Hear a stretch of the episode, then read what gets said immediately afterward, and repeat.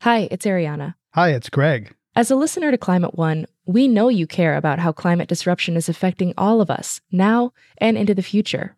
I'm guessing you already do several things in the spirit of climate action. Here's another one giving a donation to us to continue bringing you shows about the causes and solutions to the climate crisis. You can do that at climateone.org/donate. We offer all our podcasts and radio shows for free, but it takes time, effort, and resources to produce new episodes every week. When you give, you'll help us pay for the talented staff, equipment, and materials we need to make the show. And you'll join a group of other dedicated funders and community supporters who keep Climate One on the air. If you're inspired by the guests and conversations we curate, please consider making a gift today at climateone.org/donate. Thank you for your support and thanks for listening. This is Climate One, changing the conversation about energy, economy, and the environment. Conservation often begins at home, literally. Net zero homes are designed from the ground up to produce as much energy as they use. We wanted a reasonable home that was extremely comfortable, extremely functional, and still had an extremely small carbon footprint. And the joy is we won. We did most of the things right. Reducing our home energy use is one thing, but what about all the other waste we produce in our day to day lives? We call it trash goggles, where once you've done it, you start seeing trash everywhere. Is it really possible to recycle and compost all the mountains of junk generated by our consumer lifestyles? We're really trying to help everyone understand that we can create a zero waste world.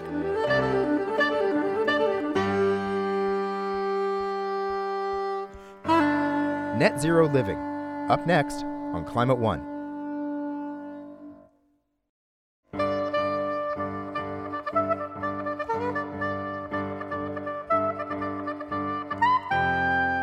How little waste could you generate in your day to day life? Welcome to Climate One, changing the conversation about America's energy, economy, and environment. I'm Devin Strolovich. Climate One conversations with oil companies and environmentalists, Republicans and Democrats, are recorded before a live audience and hosted by Greg Dalton.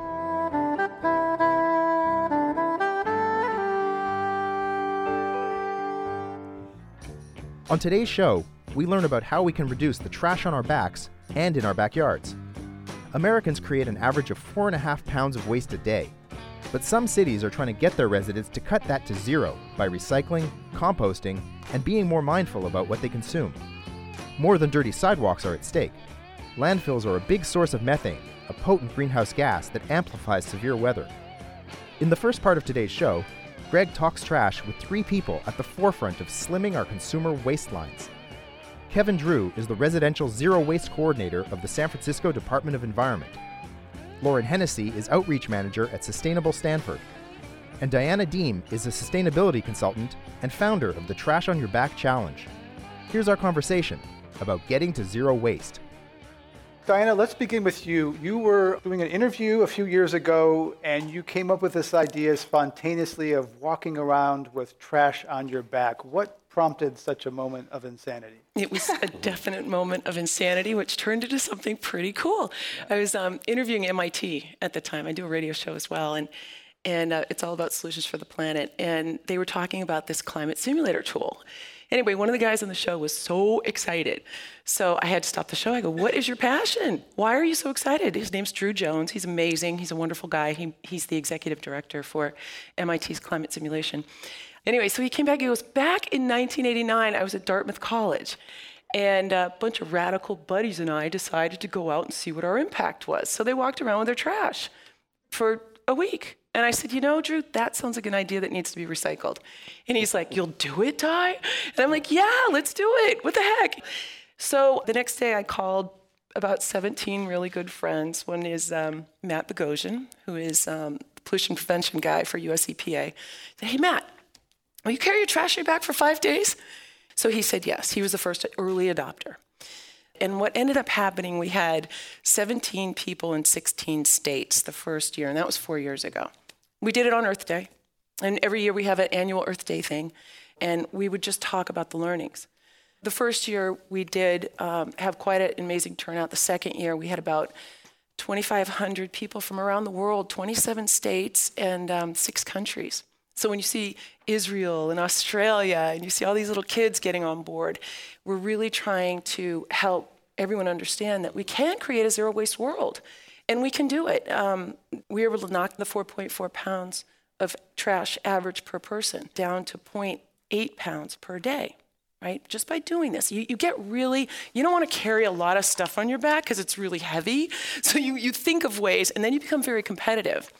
So it's turned into this very interesting thing. And, and kids are just grabbing onto this like in amazing ways. It's a math issue if you think about it, you know, weighing things and, and measuring things. And, and it's also a, a science issue. So STEM is playing a huge role in this. Uh, Lauren Hennessy, you created a video that caught our attention, uh, as sort of a parody of a Meghan Trainor video all about the bass. So tell us how you came up with that video and what were you trying to do to inspire college kids to be more mindful about their waste? Well, also, I'll point out that it's not just college kids. Um, we have a significant population of staff and faculty on campus, so it really needs to pertain to a wide audience. Um, so I really sought to kind of come, come up with something that would just catch. Um, and I really have Wait, to say, but do professors know who Meghan Trainor is? you would not. I'm not kidding. They do. Okay, People right, are okay. singing this song, um, but I have to be honest. It really started when a friend sent me a YouTube link of a bunch of frat boys lip syncing to a Taylor Swift song, and this video had half a million hits on YouTube. And I, it, I was just sitting there thinking, how they're not even doing anything. They're just mouthing the words to the song. There must be a way to get people talking about environmental and sustainable actions in the same kind of fashion. So it kind of struck me that music is this grand communicator that a lot of people don't really take advantage of. And I think it's been a crucial point that's missing in environmental communication. We're going to hear just a little riff of this uh, video at Stanford.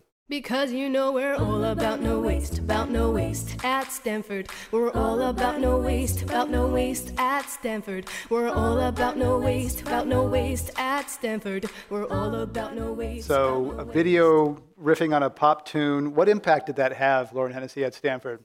It, it, well, I'm here today, aren't I? Yeah, right. We, we found you on the internet because of uh, this video, yes. Um, so I, I, the video today on YouTube had close to 5,000 hits, which is 100 times greater than any of the other videos that were entered into the competition. Um, we far exceeded our waste minimization than in the competition than in years past, and it was uh, we doubled our participation in the competition than last year. So it uh, really went far in as far as spreading awareness. Make, make it fun. Um, Kevin, let's talk about the city of San Francisco, what has a zero waste goal. Where is San Francisco? Is zero waste really possible? Well, it's that's a very interesting question, very very difficult goal that we've set for ourselves. It's very aspirational when we set it.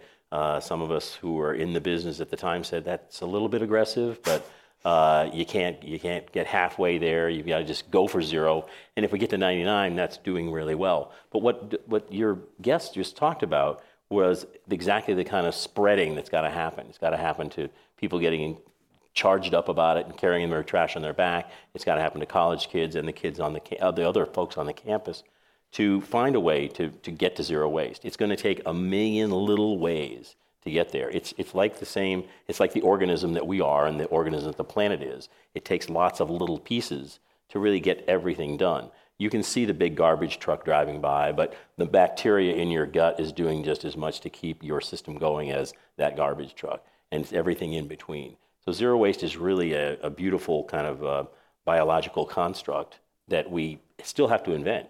We don't know what it is yet. Uh, everybody's asking us, you know, uh, how are you going to get there? Do you have a, a, precise plan? No, we're making it up as we go along, frankly. and for God's sakes, yep. let's get out there and do it. I mean, that's, that's what we've just seen here.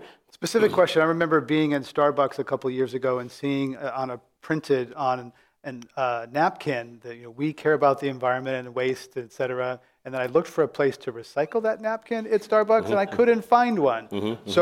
Does the city of San Francisco require businesses to have receptacles for compost and recycling and that they're actually in a place that a human can see? Yes, we do. We, we, we require that. We, is it perfectly implemented? No. But it's, we're getting there. And actually, Starbucks is one that we've worked a lot with. I think we need to get further with them because they are they have a lot of control. They have they have a lot of social ethic in a lot of their business, so that they could be a tremendous leader if they would make their lids and their stirrers compostable along with their cups and take some of the plastic out of the lining of their cup. Pretty much everything in the store would be compostable.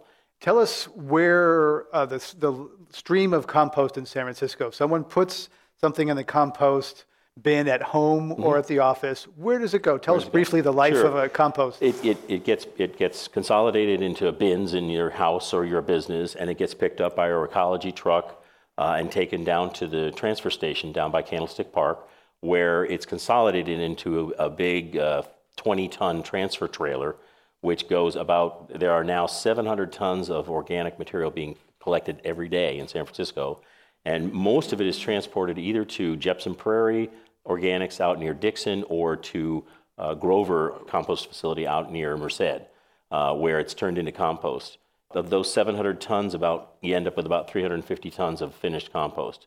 There's a tremendous water reduction because most of our food, most of our compost, most of our organics is water. And then that's primarily sold to uh, vineyards, uh, golf courses, organic farms. Uh, they like this compost. It's a, it's a very rich compost because it has a, a lot of uh, meat and bones and other things. Most composts are tend to be agricultural in nature, like from uh, leftover crops or leftover agricultural products. And you don't have, they're sort of one dimensional. So this, uh, we call it four course compost because it has a little bit of every course in the meal in it. Uh, and it, it's a very rich, rich, rich uh, product because of that. Lauren Hennessy, composting at Stanford? We actually have a pretty high uh, ability to accept composting, but it is a voluntary composting program right now. So the buildings on campus actually have to elect to, to, to participate at a building wide level. So unless you have that champion who's willing to do it, mm-hmm. or um, there is an opportunity with the Recyclemania campaign, we actually gave an individual the opportunity to become a compost captain for their floor. Um, so it is on a voluntary basis right now. It's not a mandatory composting program. Diana Dehm, you're from Orange County. You know, how much composting is happening in Orange County? Still getting, I, it's not there yet. Yeah. Not Kevin Drew, yet. why not? Why, why don't well, more? That, it's, it's, cost? Is it? it mm, it's it, it is a certain amount of it's just really political will. I mean, when you think about garbage or trash, the trucks are there, they drive around, they pick it up. I, I like to tell, tell people it's just about driving it to a different location. It's right. in the same truck. It's it weighs about the same. Um, I, there are some programs in Orange County that uh, friends of ours have started.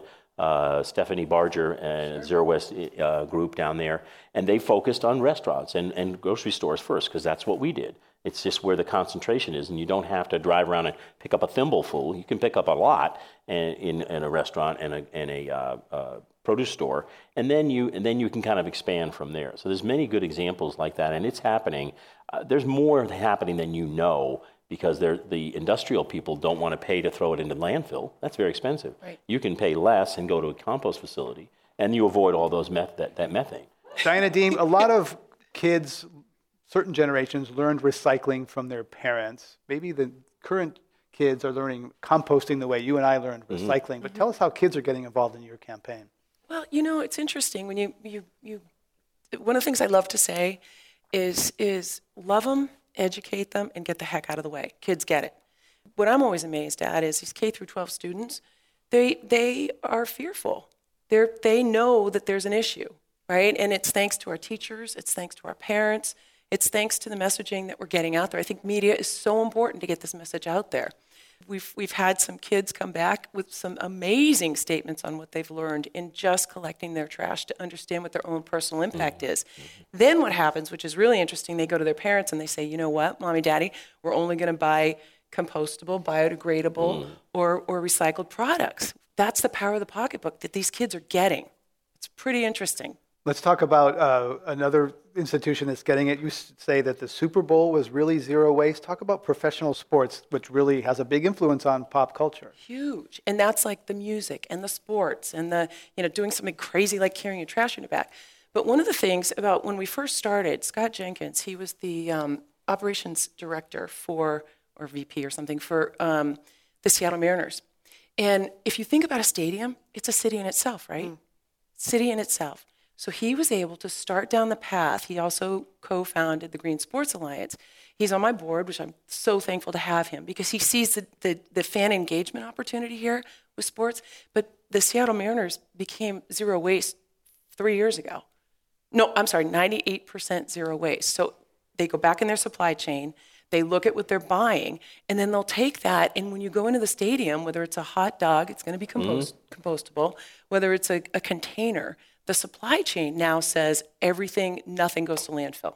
So Major League Sports is getting major league involved mm. and they're getting very competitive. Scott left and went to the Atlanta Falcons and he's designing and building, getting back to what we talked what you guys talked about earlier, was how do we make a net zero stadium? And how do we make it 100% zero waste? Mm-hmm. So there's a lot happening. And when you go in there as a fan, you experience that feeling. Plus, they're making money at it, right? This, this whole trash on your back piece, you know, 4.4 pounds of trash per day, right? We knocked that down to 0.8 pounds per day. Just take 50%. That's an 82% reduction. The U.S. spends $12 billion, an, an expected $12 billion a year in waste management, mm-hmm. right? Mm-hmm. We take 50%. In, in one week, we were able to knock that down, and it's a $6 billion, you know, 50%, $6 billion opportunity for the nation. Wouldn't we rather put that in schools and, and compost facilities and, That's- you know, That's what we're doing. That's what that's that's the movement, and, and it's it's really gratifying to hear it moving into the sports area, into the kids, schools, and all that because it's kind of the hippie dream. But it's it's you know it's being normalized. It's being uh, really globalized. Why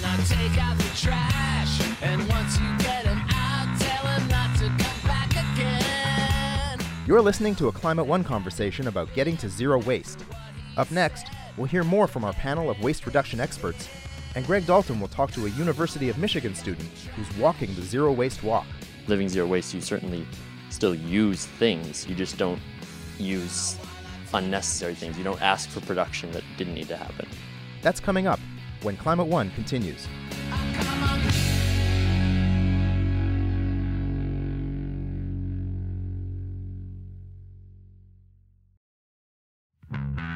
You're listening to Climate One.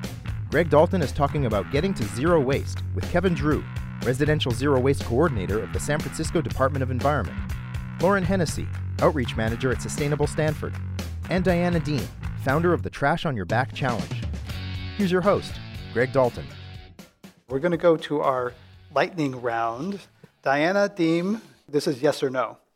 You are a closet hippie. yes, You, you have gone dumpster diving. I have. Okay.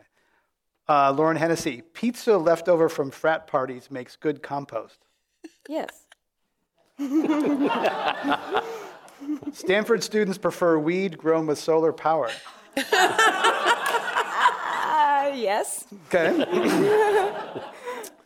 uh, Kevin Drew, as mayor of San Francisco, Gavin Newsom started the city's pioneering composting program. As lieutenant governor, he has a lot of time on his hands and could make a good compost cop. Yes. A compostable cup or fork thrown into a landfill will biodegrade back into the soil. Yes or no? Not no. Okay, we got a list here. It's okay to put the following items in the compost bin in San Francisco meat, Yes. bones, Yep. clamshells, Yes. Uh, Clamshell. You mean the you mean from clams or Real the clams, that- not- not the- yeah, okay. yeah. Clamshell, clamshells. Yes. pistachio shells, Yes. paper salad containers, Yeah. dog poo. No. Okay. All right, that ends our lightning round. Can we um, talk about the difference between biodegradable and compostable? Good because point. This Yeah, is it's- very frustrating for me, and I Yeah. must say I've been trying to purchase compostable balloons for an event that we're having, and the amount of people who will say that they have something that is compostable, and then when you say compostable or biodegradable, and they're not quite sure, is astounding. But that's an important Confusing labels. And distinction. Yeah. biodegradable, like, I mean, in a thousand years? Yeah, sure. yeah, there's the time biodegradable doesn't mean anything. Compostable is a very strict standard with an Yeah. ASTM certification, and we had to go legislation passed in California to require that word compostable mean what it means, and that biodegradable doesn't mean anything. Kevin Drew, Residential Zero Waste Coordinator of the San Francisco Department of Environment, on getting to zero waste. How much would you have to change your lifestyle in order to cut the amount of trash you produce to zero? Samuel McMullen is a student at the University of Michigan who embarked on a one year journey to do just that. Samuel is the co founder of Live Zero Waste, an environmental nonprofit that helps people give the zero waste lifestyle a try. Greg Dalton spoke to him to find out what it's really like to live a zero waste life. Tell me about the first zero waste meal that you tried to have. How did that happen? Tell me about that first meal. Yeah, it was right after we gave a presentation to sort of launch the Live Zero Waste idea, and right after that, we went down into the the lobby of the NRDC in Beijing, and went into the restaurant and had to sort of negotiate our first zero waste meal, which was has been repeated many times since then in my life, and it was just a matter of asking if we could have the silverware with no napkin wrapped around it at that particular place. But the, actually, the next dinner we had, the silverware came wrapped completely in plastic. Um, the silverware, the plates, the bowls, everything was shrink wrapped in plastic. Because in Beijing, there, I think foreigners are worried about germs, so they were sort of proving to people how clean they were. Um, and so we had to ask them for serving if we could eat out of the serving dishes. And I ran home. The apartment was not too far. I ran home and got chopsticks that were not wrapped in plastic. So that was an adventure right off the bat. How do people react when you ask for no straw, no plastic wrapping? Do they uh, roll their eyes at you and think, oh, what a pain this guy is? Yeah, it depends entirely on how you ask. And I've asked many different ways. The best reactions I get are when I preface it with, um, listen, I know I'm doing this zero waste challenge and it's a little bit weird and going to make your job hard, but um, do you mind giving me a water without a straw or this burger without a paper wrapping or sandwich or whatever? Um, but yes, sometimes if you just ask, if you say, "Can I have a a water with no straw or this silverware without nap- a napkin around it?" you get some eye rolls and muttered things as they leave. And what's the purpose of the doing this? Is this to sort of live the zero waste life for your own identity and and uh, comfort, or is it to change other people's thinking and, and change something bigger than yourself? it's components of both for sure. The impetus was certainly the first thing you said, which was that we were trying to sort of live out our values, and we had, were working on an environmental law paper at the time, studying renewable energy policy, and so we were feeling great about ourselves as environmentalists, but started realizing that we weren't really doing much in our own lives to address the problems that we were writing about. Um, so that was our reason for doing it. And then as we started encouraging other people to try it, it became much more about the idea that these kinds of changes measured on an individual level don't make much sense. Like it doesn't really make sense to go zero waste if you're the only one doing it because you save a lot, but you don't save that much.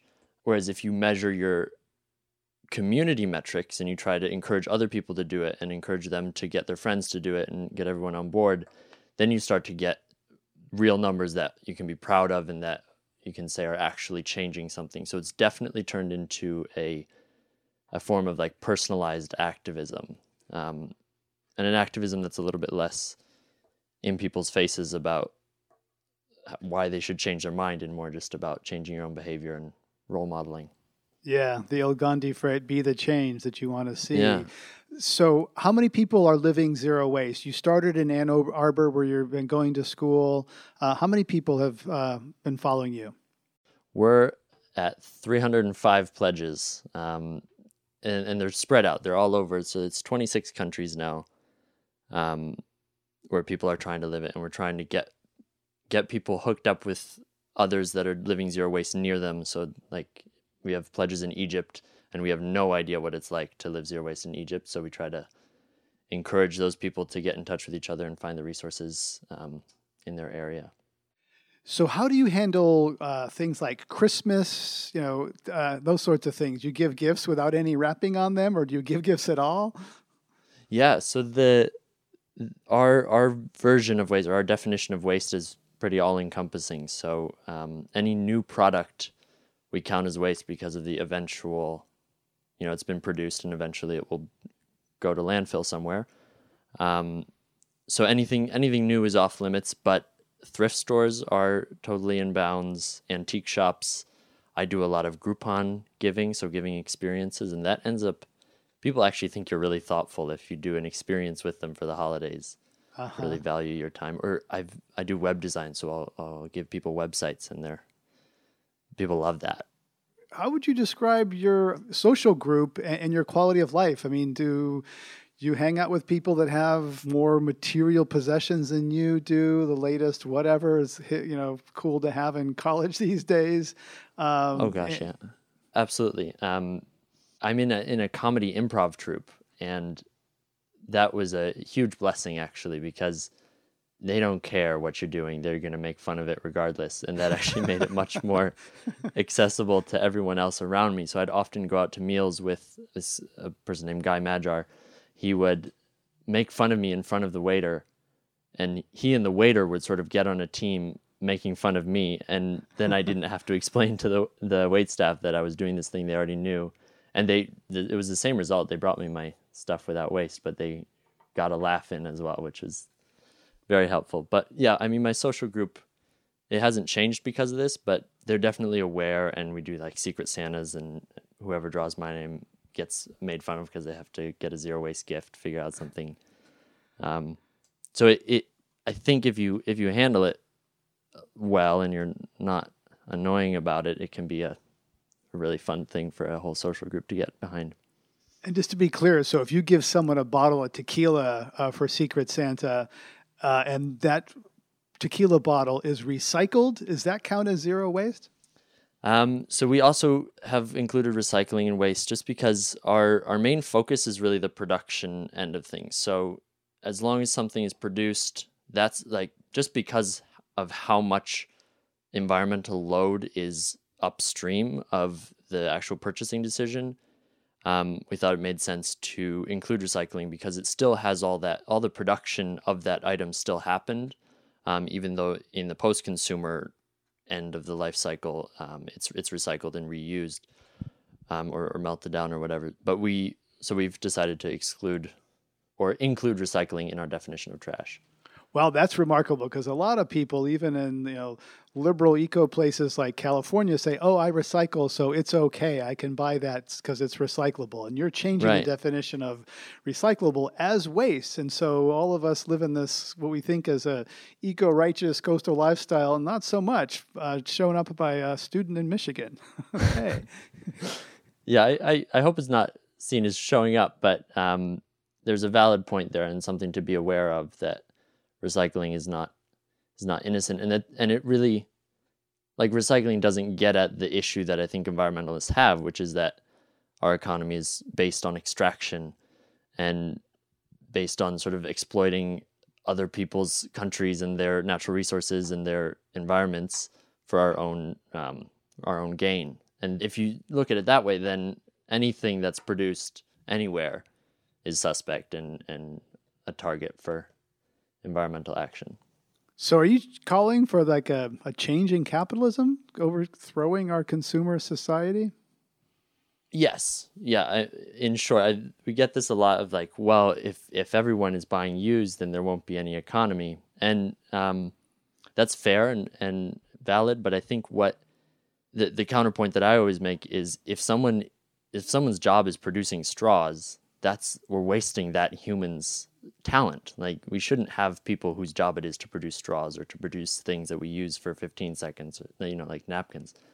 That's not a good use of our economic power. And I think we can, if we free ourselves of producing those sorts of things, we can start to focus on things that um, will last much longer, and we can we can produce things that we need. We, I mean, living zero waste, you certainly still use things. You use soap, you use all kinds of stuff. You just don't use unnecessary things. You don't ask for production that didn't need to happen.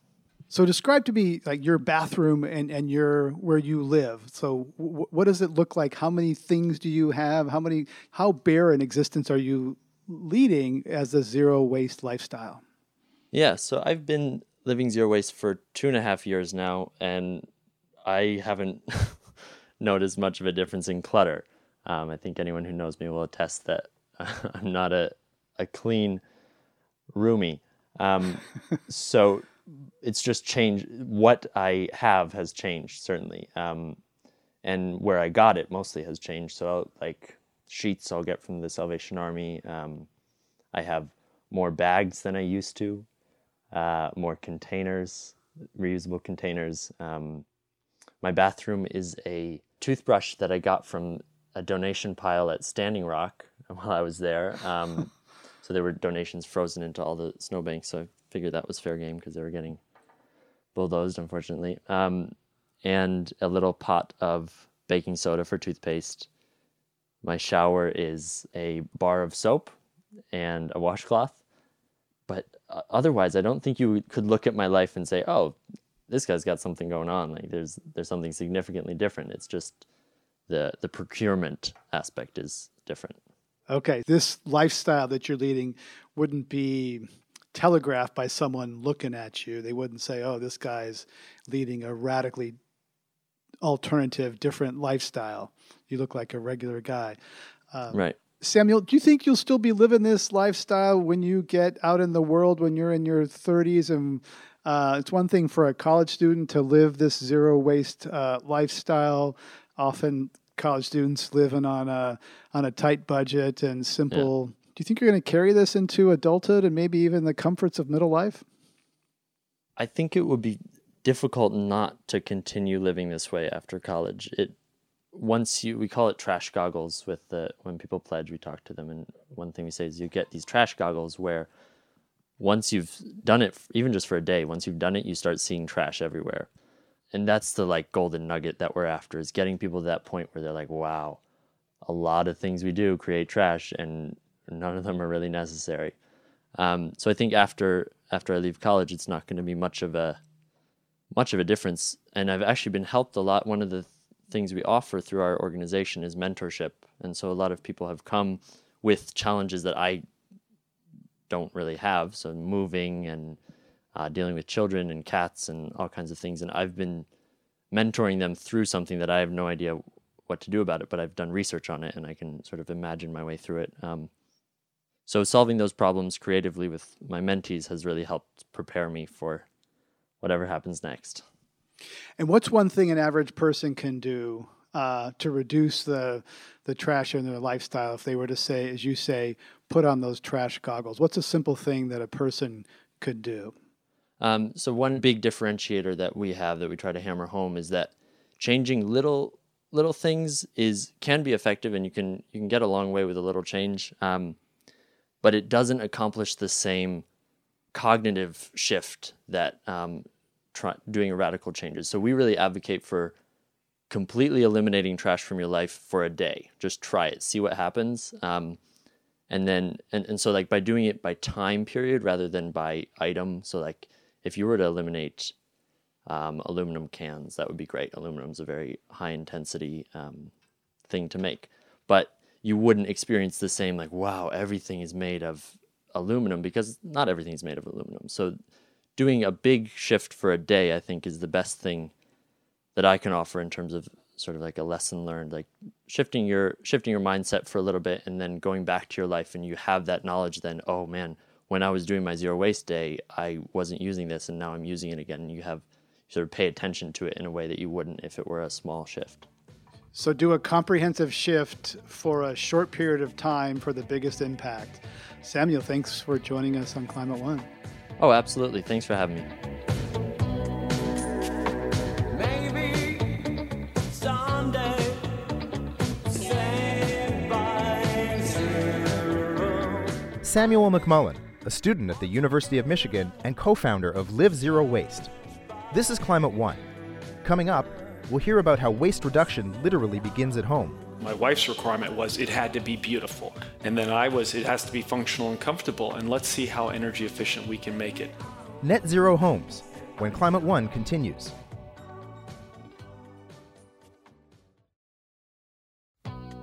We continue now with Climate One and the ultimate in energy conservation, a home that produces as much energy as it uses. To talk about these net zero energy homes, Greg Dalton is joined by three people at the Vanguard. Ann Edminster is a green home consultant and author of Energy Free Homes for a Small Planet. Daniel Simons is a principal architect with David Baker Associates. And Sven Thesen is owner of a net zero home in Palo Alto, California. Here's our conversation about getting to zero right at home. Sven Thesen, let's begin with you. What possessed you to want to pursue a net zero energy home? So, as a chemical engineer and someone who's done a lot of climate work, I wanted to prove that you could have essentially your cake and eat it too, and that you could have in my well, one of my first my wife's requirement was it had to be beautiful, and so it was beautiful. And then I was it has to be functional and comfortable, and let's see how energy efficient we can make it. And so our small 5.9 kilowatt system powers the house. It also powers 10,000 miles of electric car, carbon-free, zero-emission driving, and it the house uses roughly 25% of the energy of an average house in Palo Alto. People don't notice except when in the summertime when it's really hot, they walk in and say, Oh, this is really nice and cool. You must have your air conditioning cranked. And I get to say with this wonderful grin, I don't have an air conditioning system. All I have is good building orientation, a heck of a lot of insulation, and some shading on the sunny side. That's it. Do you have to be like Jimmy Carter and wear uh, sweaters in the winter? So that was the whole point was to be able to prove that we could have comfortable, affordable, functional, and that you wouldn't have to sacrifice anything. So no, I'm I wear no shoes and t-shirt and shorts pretty much all year round inside. And it's nice and warm and we don't again, we use 25% of the energy of a conventional house and it's all generated in excess by our solar panels and it's a, not a huge solar system. Ann Edminster, you wrote the book on net zero homes. Tell us about your home, and do you have an 80 inch TV? no, actually, we have a rather petite TV and can't quite even figure out how to use it these days. My teenage son won't give us the answer, so we've given up. We now watch on the iPad. how hip, yeah. So that, that's one of the measures that we take to reduce energy in our home iPad versus a TV. Okay. Right. Any, any other exotic features? Exotic. Uh, we, have, we have a living roof. Um, we do have a solar array. It's quite petite, 2.4 kilowatts. We are not at net zero yet. We're doing that sort of incrementally. So we have a few stages left to go. Daniel Simons, let's tell us about your, your home and um, well, so I actually don't live in a net zero home, but we've designed a couple of them. Um, I think the key with getting to net zero or just being efficient is trying to figure out how to reduce the loads, like Sven was saying. Like the goal is really to make the buildings use as little energy as possible.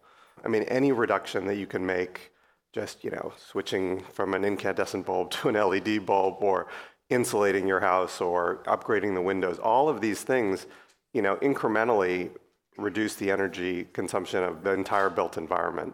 And um, when, you, when you get down really, really low, then it's easy to put a small PV system on the roof and power the whole thing.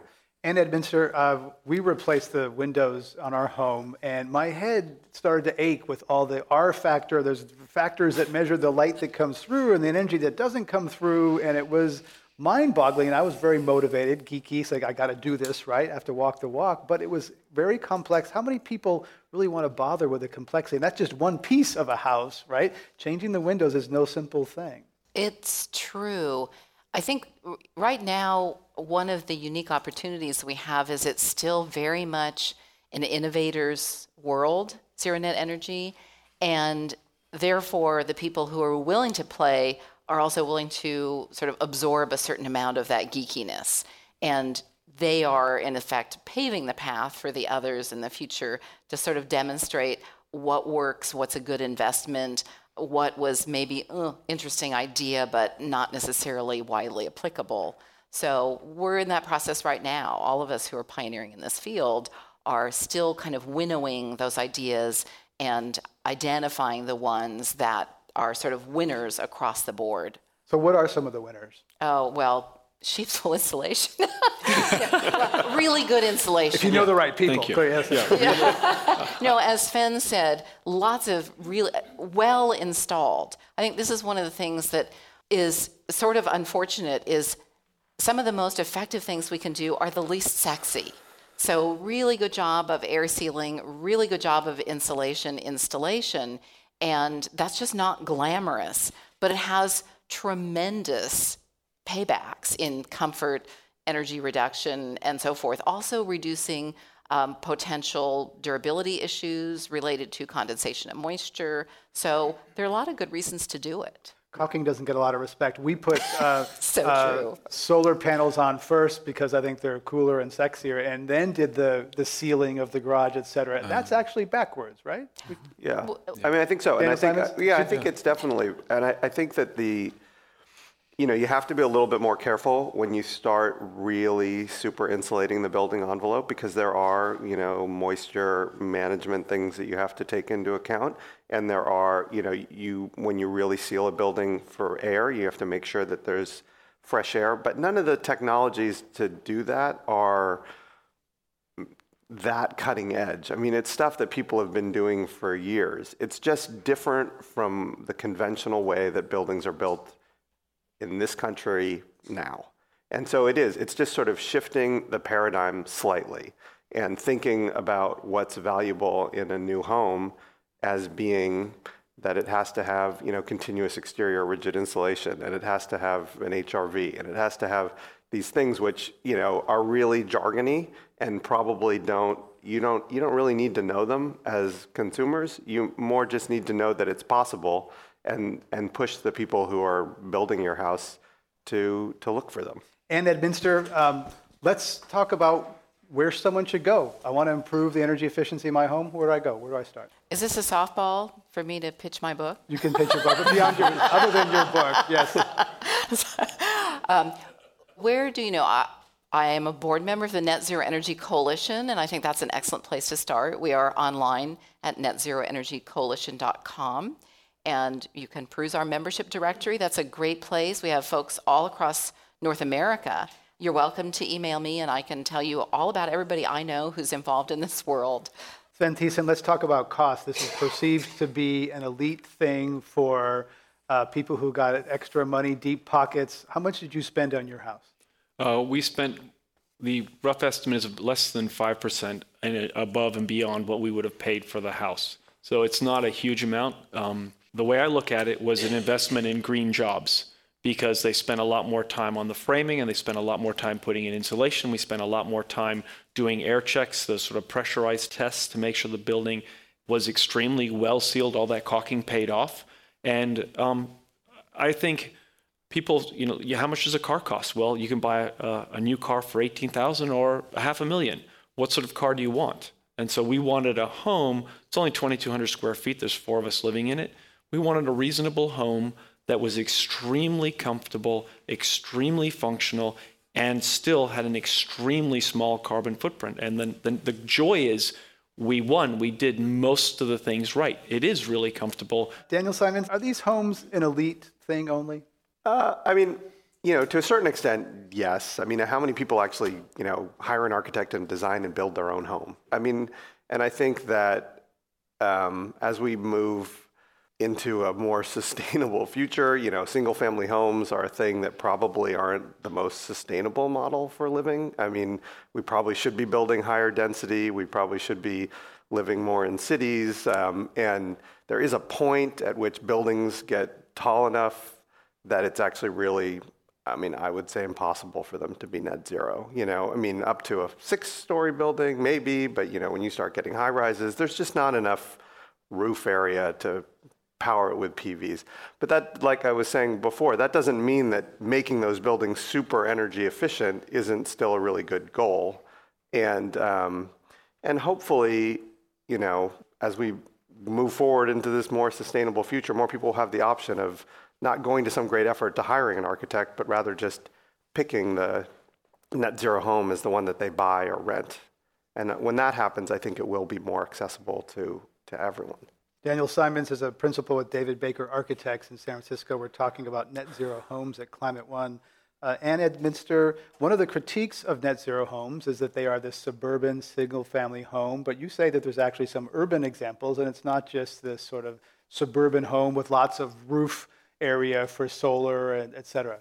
Tell us about the urban application. Absolutely, yeah. In fact, one of our real rock stars in the Net Zero Energy Coalition is a, a man named Sean Armstrong who is developing multifamily affordable housing that is reaching net zero energy up in Arcata. So these are unit buildings with 26, 50 units. And Sean has been finishing these projects and reaching these goals for about the last three years. So, and one of our earliest projects here in the Bay Area was a zero lot line, very small townhome over in Oakland. Zero lot line means what? Means wall to wall, houses built right up next to each other. So it's not the sort of suburban castle in the moat model. Um, much more dense, even though it's a single family home, really different model. And on the cost issue, you know, uh, Sven Thesen said 5%. Is that what people think about, you know, in terms of the cost premium for net zero, or is it I only wish that's what they thought about. There really is, I think, a very widespread thought that there's a dramatic premium for zero net energy. My belief and my experience is that there is no cost premium because any commissioned project, you're given a charge and a budget. And you either meet that charge within the budget or you don't. And if you don't, you're generally off the job. So all of the projects that I've worked on zero net energy hasn't been achieved accidentally. It's been part of the initial design charge. So we meet it within budget. Doesn't cost extra any more than the kitchen sink would cost extra if you were being asked to remodel a kitchen. Right, but as, as uh, Daniel said earlier, very few Americans these days start from scratch. They probably buy a house or remodel a house. How about, how about the upgrade path, getting to zero with an existing building? Yeah. You're doing it incrementally. Is that slow and painful and costly? It's slow and costly. Personally, I think it's really fun. I wouldn't call it painful at all. But um, yeah, there has to be a certain commitment. You know, we're doing it for philosophical reasons. On the other hand, um, I'm a great believer in what I call opportunistic remodeling, which is if you're thinking about remodeling for whatever reason, there are always ancillary opportunities that you may not be aware of that you can take advantage of. If you're already planning to do X, then you can do Y at the same time. So let's go to uh, audience questions. Welcome to Climate One. Uh, thanks. I'm expanding the definition of home, home from uh, a single family home to like home of kids, meaning schools, kindergartens, home of uh, sick people, hospitals, uh, home of inmates, uh, prisons, and home of the worker bees, like being the office buildings. So I'm just curious if you have any examples of like uh, net zero in that like arena, so if like the larger uh, buildings. Institutional owners have a big incentive to save energy on things. Daniel, There's a great, um, the West Berkeley Library is net zero energy. It's a really great building, and they have a they have a dashboard.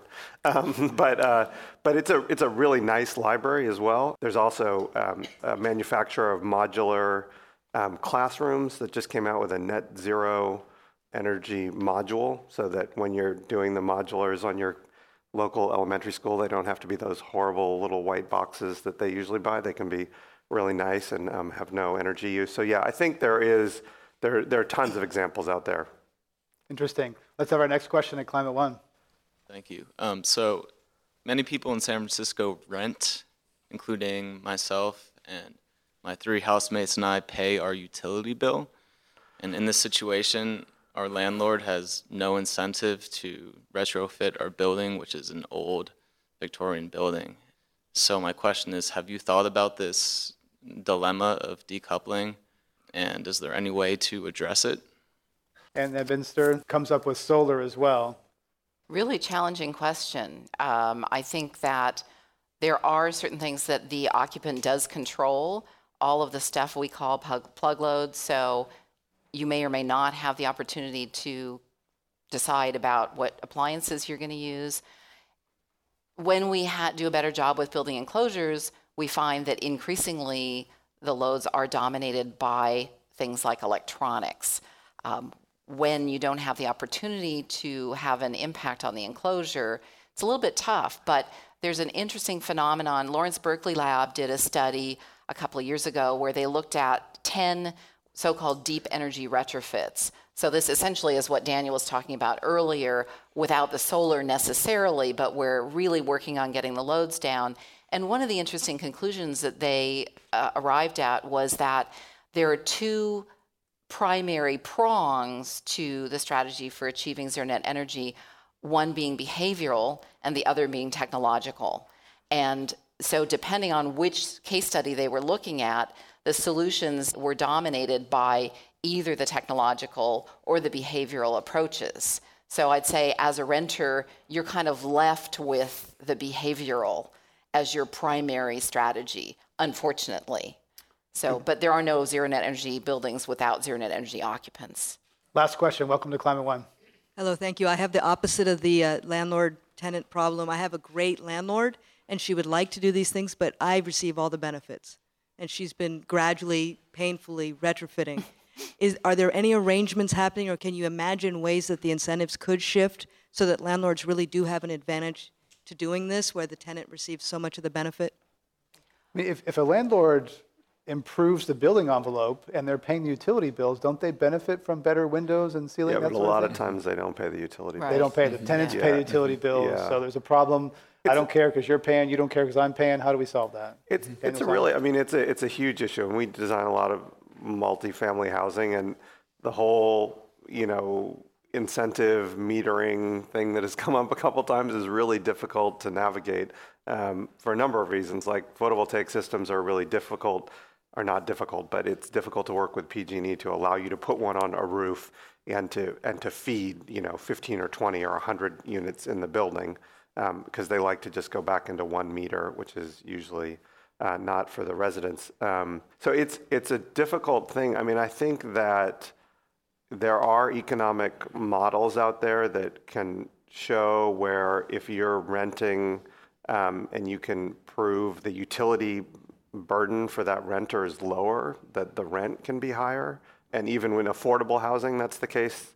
So there are ways that it could incent people, but um, in an existing situation like you described, it would be very difficult to do. I mean, maybe you could figure out some way of splitting the difference with your landlord, you know, where if you could show that you save 20 bucks a month, you give them 10 or something like that.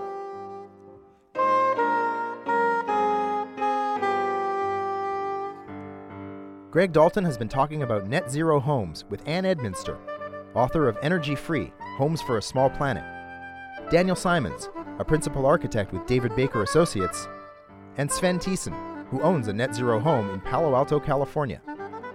To hear all our Climate One conversations, subscribe to our podcast at our website, climateone.org, where you'll also find photos, video clips, and more. Please join us next time for another conversation about America's energy, economy, and environment.